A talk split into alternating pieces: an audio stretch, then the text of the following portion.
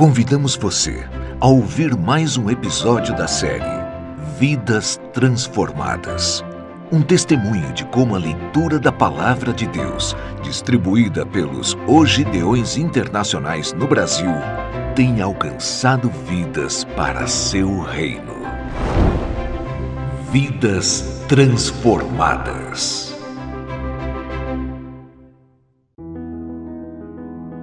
Ali encontrei o amor de Jesus.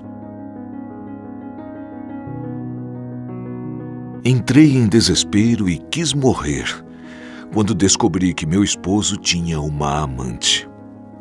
Um sentimento de vingança foi tomando conta de mim e pensei em matá-lo e depois me matar, acabando com tudo. Com quatro filhos para criar, sendo que o menor tinha pouco mais de um ano, não via outra solução e só chorava. Um dia, minhas filhas, Tânia e Sandra, receberam no colégio um novo testamento. Elas me explicaram como procurar auxílio e assim não parei mais de ler. Ali encontrei o amor de Jesus para me ajudar a levantar. Toda vez que entrava em desespero, procurava ajuda no Novo Testamento e repetia a oração do salmista, que diz: Ouve, ó Deus, a minha voz na minha queixa. Preserva a minha vida do terror do inimigo. Salmos 64, 1 Meu esposo não está mais conosco e se envolveu em outras confusões.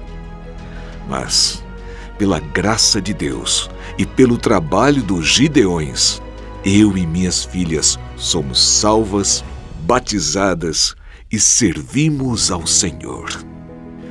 Obrigada, ó Deus, pela vida dos Gideões. Que o Senhor abençoe esse ministério. Marina Souza Gavilovski, Quatro Barras, Paraná.